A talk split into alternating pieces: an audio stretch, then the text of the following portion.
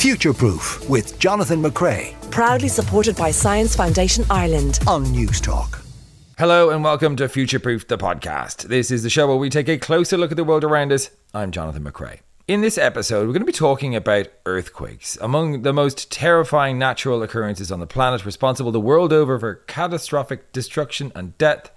But not here. Why we do have earthquakes in Ireland, and did only last month actually, they are barely felt by the population in contrast to this year's disaster in Turkey and Syria. Why is that? New research seems to have an answer, and we'll be speaking to Chris Bean from the Dublin Institute of Advanced Studies all about it. First, though, it's time to look back at the week's science news, and joining me is Dr. Lara Dungan and Owen Murphy, science communicator. You're both very welcome. Our first story, Lara, has to do with endometriosis. So, this is a paper that was published in Science Translational Medicine, and it came from a Japanese university called Nagoya University. And it's particularly interesting because endometriosis affects up to 10% of women. And the basic concept is what we call retrograde menstruation, which sounds like two kind of long words. For what it means is your period goes the wrong way. So instead of going out the way it should do, it goes back up your fallopian tubes and out into your pelvic cavity, essentially. And these endometrial cells then attach in all the places that they shouldn't. So including your ovaries, but it can be on your liver, on your bowel, on your wall, inside your pelvis, all over the place and they grow into very painful endometrial plaques. And women can be crippled with the pain of this. It can also cause massive issues at subfertility. And it's very difficult to treat. So, one of the ways is to treat hormonally, so with contraceptive type treatment. Another way is surgery, which obviously nobody wants to resort to. But this research in Japan is very exciting. They looked at 155 women with endometriosis and they found that 64% of them had colonization with a type of bacteria called Fusobacterium inside their uterus. But when they looked at the controls, only 7% of women who didn't have endometriosis had this Fusobacterium. So that's already quite a striking result and it's a pretty well powered study. But they then went on to take a mouse model and they inoculated half of the mice with fusobacterium and the other half without. This is a model that was that had a tendency towards endometriosis. And the half that were inoculated had a much higher burden of plaques and a much larger volume of endometriosis than the control group. And when they treated them vaginally with quite a simple antibiotic, uh, they got an awful lot better. So they're doing now a clinical trial in women because it's a very simple treatment. We're just talking about a vaginal antibiotic here. So really, really easy to treat. The antibiotic that they used in the mice is called metronidazole. So it's incredibly common. It's used all the time in hospitals and GP surgeries around the world. And they're doing a trial now to see if this could help women.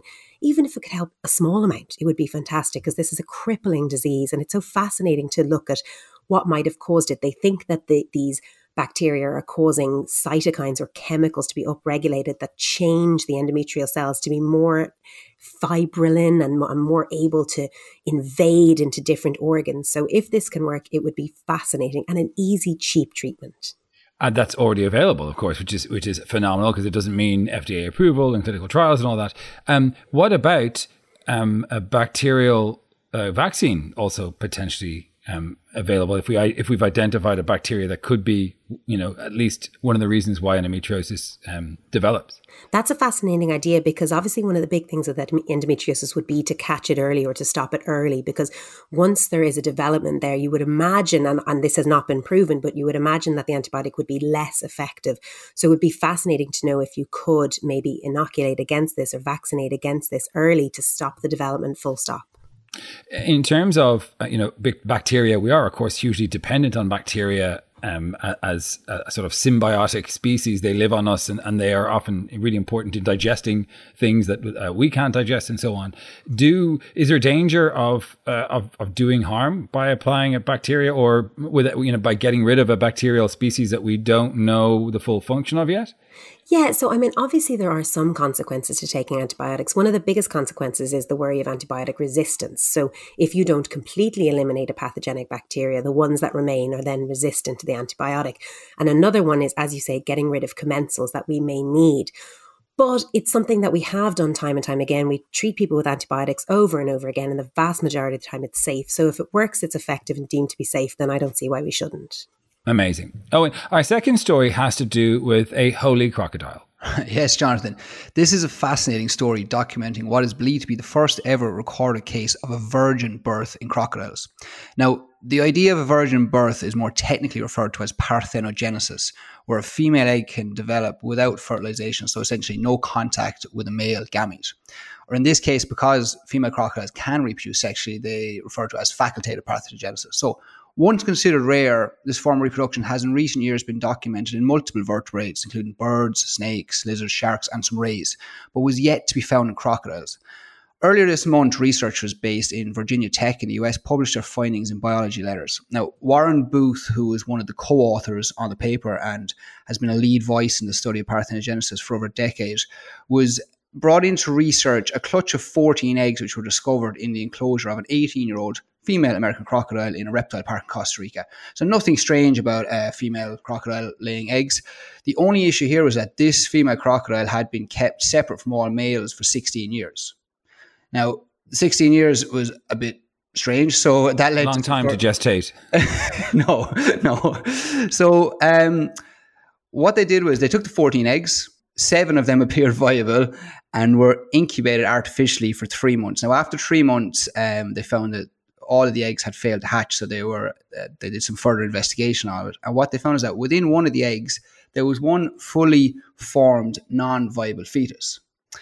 Um, using whole genome sequencing and bioinformatic analysis, they found that the offspring had identical genotypes to the mother, greater than 99.9%, and there were no paternal DNA present. So this fetus was completely formed from the DNA of the female crocodile. She cloned herself, essentially. Essentially, yeah. We're, we're really going into sci fi territory here now, but this is what happened. Now, this is, they think, the first evidence of facultative parthenogenesis in crocodiles. Um, like I said, it's been found in other um, vertebrates. Now, why we're so interested and this is so important is because although birds and crocodiles may look very different now, they share a common ancestral pathway, that being they were referred to as archosaurs, and the ancestors of modern birds being dinosaurs. So now that we've documented this type of reproduction in both birds and crocodiles, we potentially have an insight into the reproductive capabilities of their common extinct relatives, the dinosaurs. That's very cool. It's very cool. Um, I, I, I, mean, I suppose this this being the first ever case documented, perhaps it has happened before, but it makes it a, a very significant finding. I'm sure. That, um, that's an excellent point, Jonathan. Yeah, and I, I did some of the extra papers I read around this. They have flagged that because it wasn't documented before, it wasn't really looked for. And now right. that it's they, they can start looking for it more, and because it's a case over the past twenty years, the kind of the genomic level of technical ability they have now, there is a chance it's happening more often. But it's uh, very interesting, very interesting stuff. Yeah, very cool. I mean, like because if if uh, you find a female that is in the company of males and then they uh, produce eggs, you just assume presumably that, that they were fertilized by the male it may be the case. It may not be the case. But there actually was one other thing thrown in there that they had to distinguish between that there's a case of long term sperm storage, and that in rattlesnakes, they found that a rattle, female rattlesnake kept separate for six years got pregnant because she was able to store a sperm for that long. So they had to distinguish between that when going down this road. Wow. kind of does away with the need for a sperm bank if you can uh, yeah, it's hold on to live, sperm, years, live, yeah. sperm bank, isn't it? Um, Lara, our third story ushers in the end of doctors. it does, absolutely. This is a story I was quite interested by myself because it talks all about consent. Um, so, consent is something that is vitally important in our everyday lives, but it's extraordinarily important in medicine because if you want to do any procedure, and I have just spent the last entire week doing consents on people, you need to get consent. But consent isn't enough alone, it has to be informed consent. Someone has to know what it is they're agreeing to.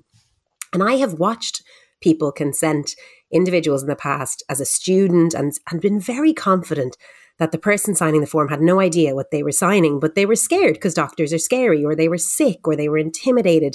And so they just, I don't mean actively intimidated, I should say, sorry. No, it wasn't like someone threatening to, you know, kneecap them, but people will sign things without understanding what it is they're signing. And this new research used a chat bot. So this is research that was done between the University of California and also a, a private company called Invitae Corporation, who's a genetics company. And they used a chat bot, which is essentially an interactive online bot that you type into and it replies to you to do the consent process. Some consents are faster than others. Consents for, say, in, for instance, being part of a clinical trial or being part of a large consortium can take a couple of hours. And they got um, half of the 72 families to do it via the chatbot and the other half to do it with the doctors. And it took 76 minutes with the doctors and only 44 minutes with the chatbot. So it was already a significant time reduction. Well, n- not just a time reduction, it was time reduction for the patient, it was a time uh, eradication for the clinician. Well, that's exactly it. And they actually didn't do any financial um, testing on this to see if it was a massive financial benefit. You can only imagine it was because that's you know an hour over an hour that that they have back. They also look to see about understanding, and this is something that that we don't do. I mean, in theory, we do. In theory, we say, "What is your understanding of this procedure?"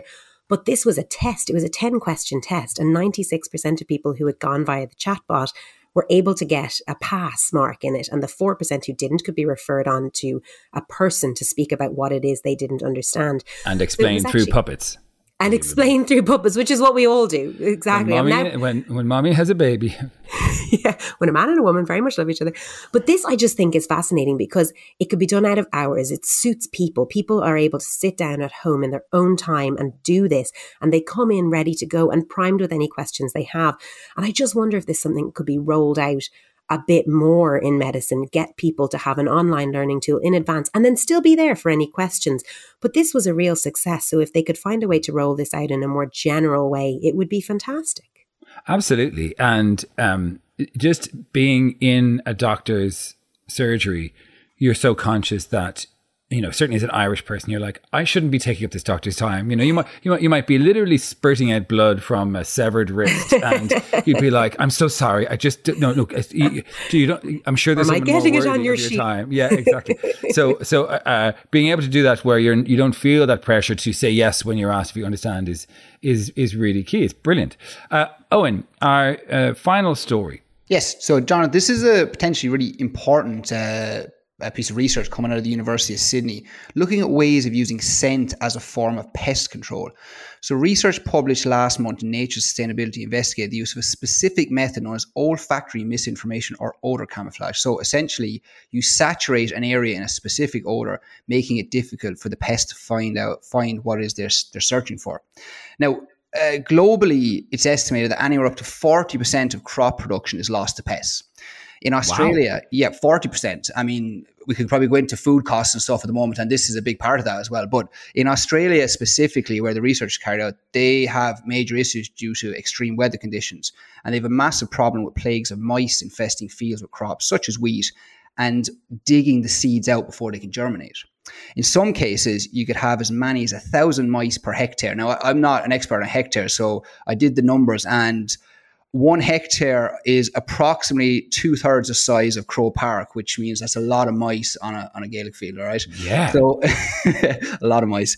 So the response is normally in where you get these infestations, just use more pesticides. And in many cases, this isn't effective and kind of goes against the sustainable agriculture goals which countries around the world are striving to achieve. So what the paper looked at was using this technique, and it's proved successful previously in confusing invasive predators who are hunting threatened bird nests in New Zealand. So, what they did was before and during sowing wheat seeds, scientists sprayed a land plot infested with mice with wheat germ oil. Now, this is a byproduct of wheat processing, which is usually used in cosmetic, cosmetics and animal feeds.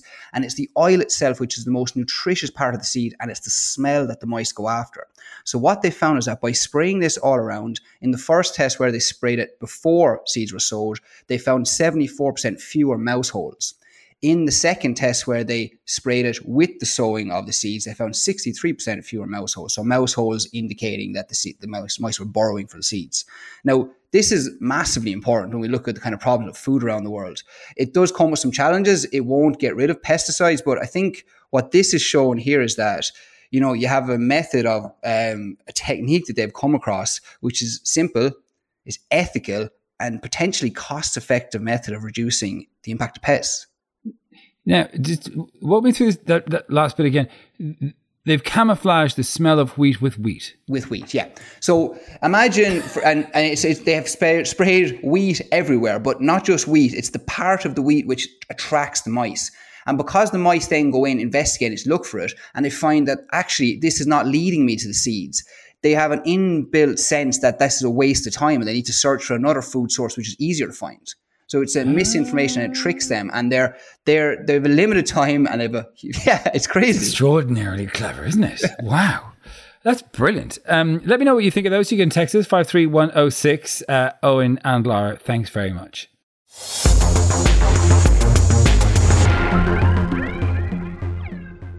Generally speaking, Ireland is a pretty safe place to live. For example, when it comes to natural phenomena, insects, animals, there are very few things that can do you serious harm. No snakes, no bears, no wolves, no venomous species. Our spiders are 99.9% benign. And we also are very, very lucky in that we don't often experience earthquakes. And even if it is detected, it pales in comparison even to the UK. Why is that? Well, Chris Bean is from the Dublin Institute of Advanced Studies. He joins me now.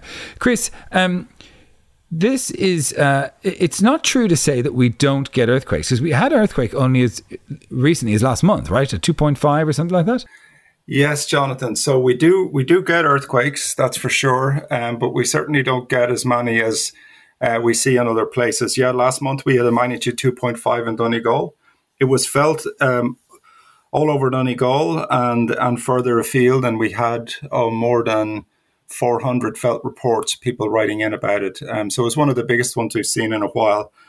But uh, and Donegal is one of the most active parts of the island, so um, so that's not a, a surprise. But uh, but in general, as you, you've said in your intro piece there, yeah, we we do not get as many earthquakes as we might expect when in comparison to to Britain, for example. Why, why is Donegal a, a, very active place for earthquakes? Well, that kind of falls into the question as to why we don't see as many earthquakes here uh, in in in Ireland and in, in, in, the southern part of Ireland as we do in in Britain as well, or certainly in uh, in large parts of Britain, particularly south south and east. Um, and it comes down uh, likely to the structure of what's called the Earth's lithosphere. So let me explain what that is. So we, I think most of us know that we have what's called the Earth's crust, and maybe the top 30 kilometers below our feet.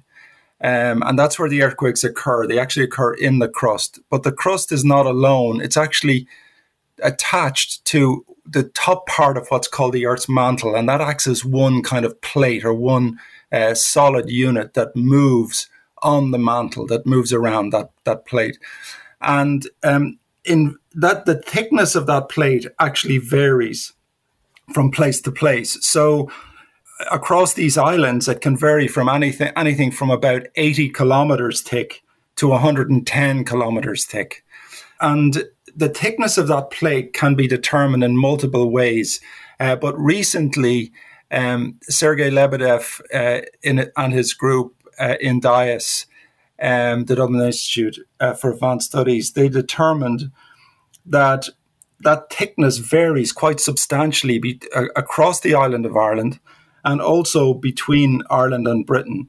So, what that means is that if you imagine 100 kilometer, 110 kilometer thick plate, um, that means that the, the Earth's mantle, the hottest part uh, of the convecting mantle, is actually slightly further away from your feet at the surface than if you have an 80 kilometer thick plate. Right. So it means that the thermal structure or the, the, the temperature um, in the crust below our feet is different in different places.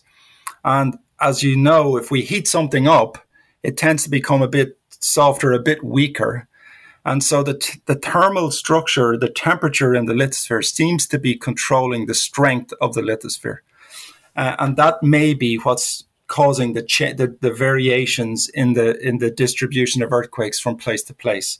How, so, how do you how do you determine something like the depth of the the mantle? Because you you know you're talking about rock that is, you know, as you say, like nearly in total nearly 200 kilometers down. Like that's that's a lot of rock. It's a lot of rock. So the way it's done is that we have continuously recording instruments called seismometers. They're running 24 7 and they're there to detect earthquakes and to locate earthquakes primarily. But they can also be used to image the structure of the earth. Not unlike some of the tomographic images or CAT scan images that we would see in medicine. So, if there's a distant earthquake, uh, let's say in the in the Philippines, for example, that earthquake will travel uh, around the Earth through the earth and around the earth. And the waves from that earthquake will go through these seismic stations that are uh, recording in Ireland and in Britain and other places. Right. And the waves from that earthquake uh, can actually be used to image the ground beneath those seismic stations. That's And very so we're cool. actually to- we're able to build up an image of of the the speed at which the waves are traveling in the different parts of the earth. And the speed at which the waves are traveling are somewhat controlled by the temperature uh, of that material. The, the warmer that material, the hotter that material, the slower the waves are uh, in general. So by building up a, a picture of the variations of the wave speed in different locations, we can actually estimate the variations in the temperature and then the thickness of this this boundary layer, this plate basically beneath our feet, which which um, although we're not in a very seismically active zone in general in this part of northwest Europe, this plate does have differences in its thickness from place to place, and that is affecting the amount of earthquakes we're getting from place to place locally. Um, I always thought that um, earthquakes tended to happen around that um, sort of ring uh, of fire. Isn't that what it's called? Um, Yeah. The sort of uh, arch in between Africa and uh, South America. Is that um, i- i- is that where the earthquakes start, or how do we feel an earthquake in Donegal and not in Dublin? I mean, d- does there need to be plate tectonics uh, uh, in action for an earthquake to happen? Yeah, that's a uh, that's a really interesting question. So earthquakes happen for with as a consequence of a combination between two things. One is the strength of the rocks, um, and the other is the amount of stress that uh, that they're under.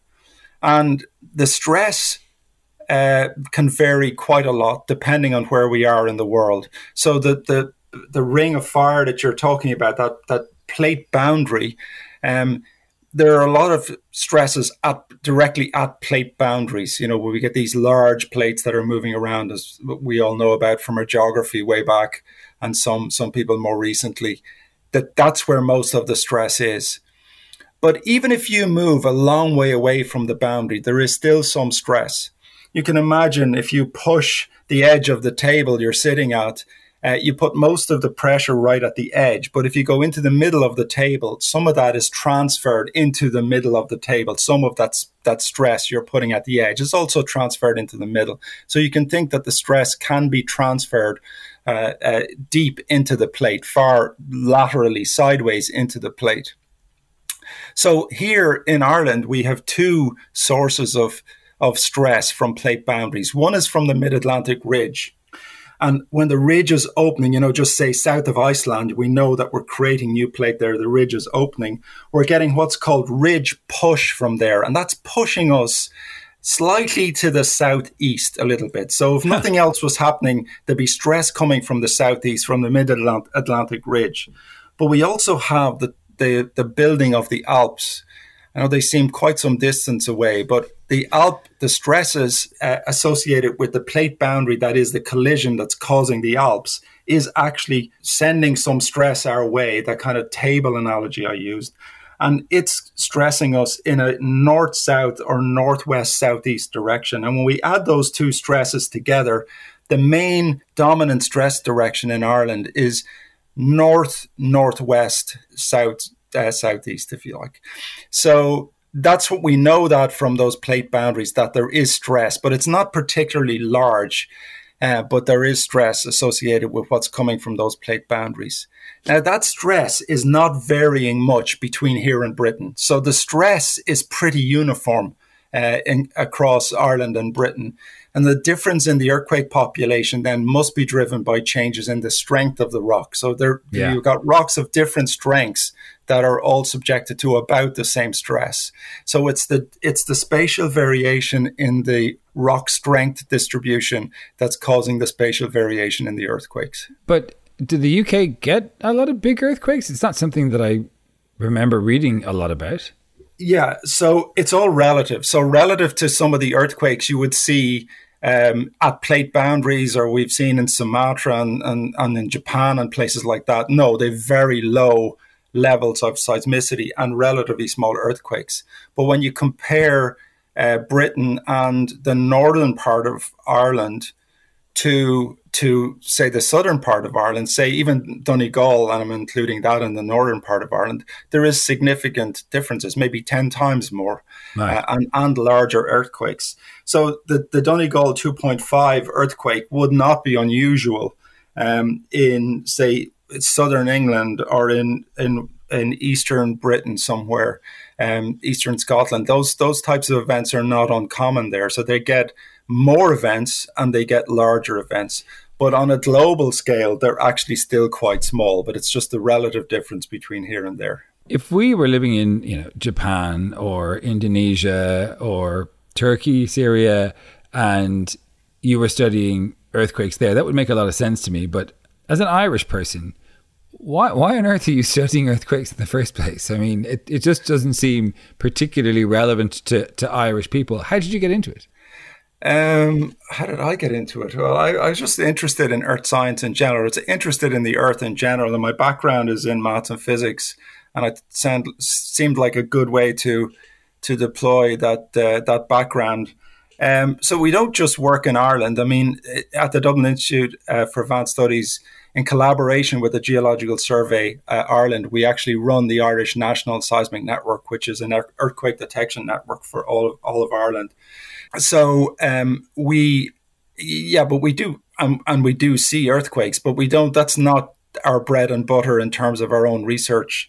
Um, you know, we're working in various parts of the world where we do have uh, larger earthquakes, and working with colleagues uh, all over the world on that problem. So it was just an interest in earth science, really, and uh, and kind of landed studying earthquakes and and even more so volcanoes and and uh, and ocean land interactions. So, but earthquakes forms part of what we're we're working on.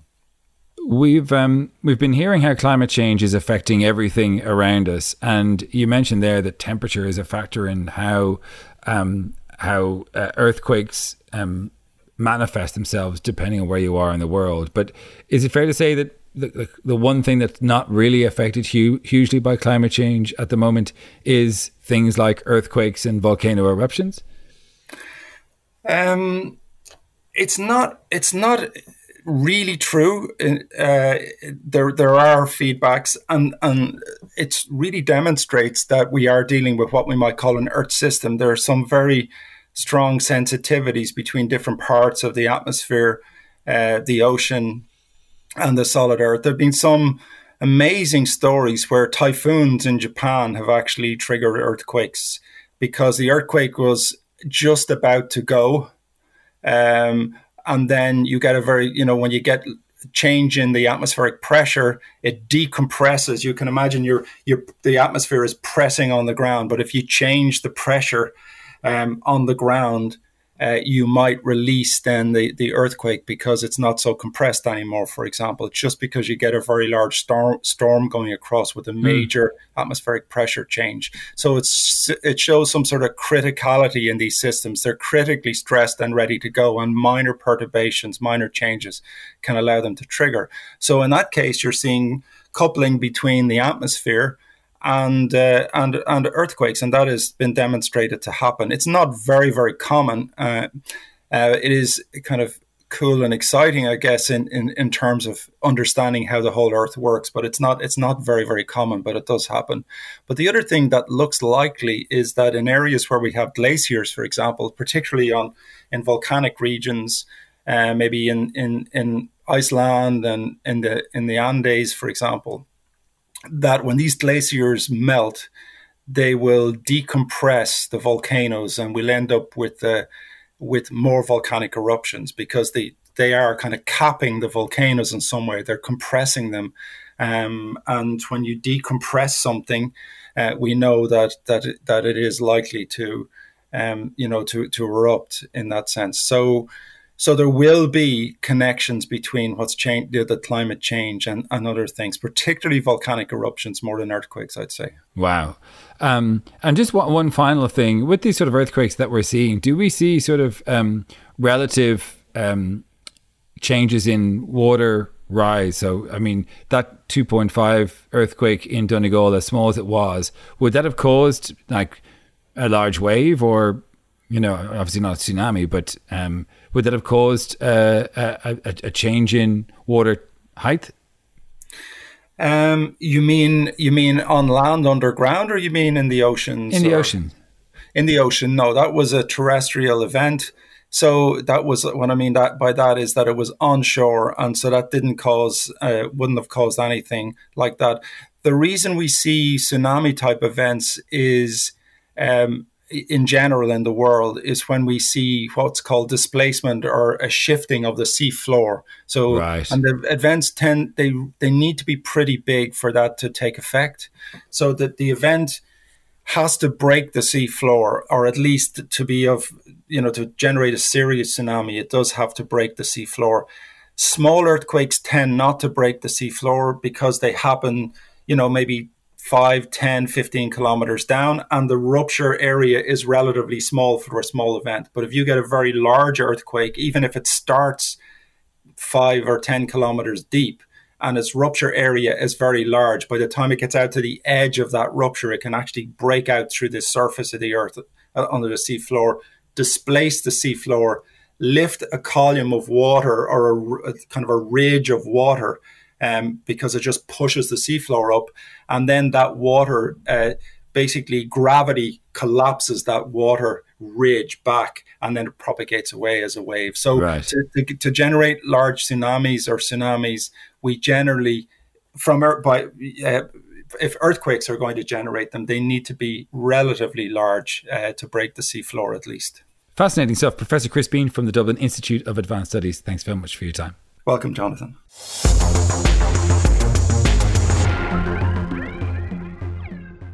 If you were in Donegal at the time of this earthquake, what did it feel like? Do you, like, do you remember it? Did the earth move at all, or did you hear a sound? Um, I'd love to hear your experiences of it. Uh, you can email us science at newstalk.com. Some comments from last week's program. We were talking about uh, AI with Patricia Scanlon, the ambassador for the AI ambassador for Ireland. Um, she's also the CEO of Soapbox Labs and a really lovely and very smart woman. Um, we were talking about um, AI and the unintended consequences, what we need to think about. Lena on Twitter says, excellent and thoughtful piece. Well, glad you liked it, Lena. Um, we were talking about light pollution as well, that the, the skies are getting darker because of the light pollution blocking out uh, our stars. I was in Kerry last week, says one texter, and I was very thankful to be so far away from any light pollution. Beautiful stars on display. I would say that I was a little disturbed by the number of satellites we saw, though. Just another way we are destroying the natural beauty of the night sky.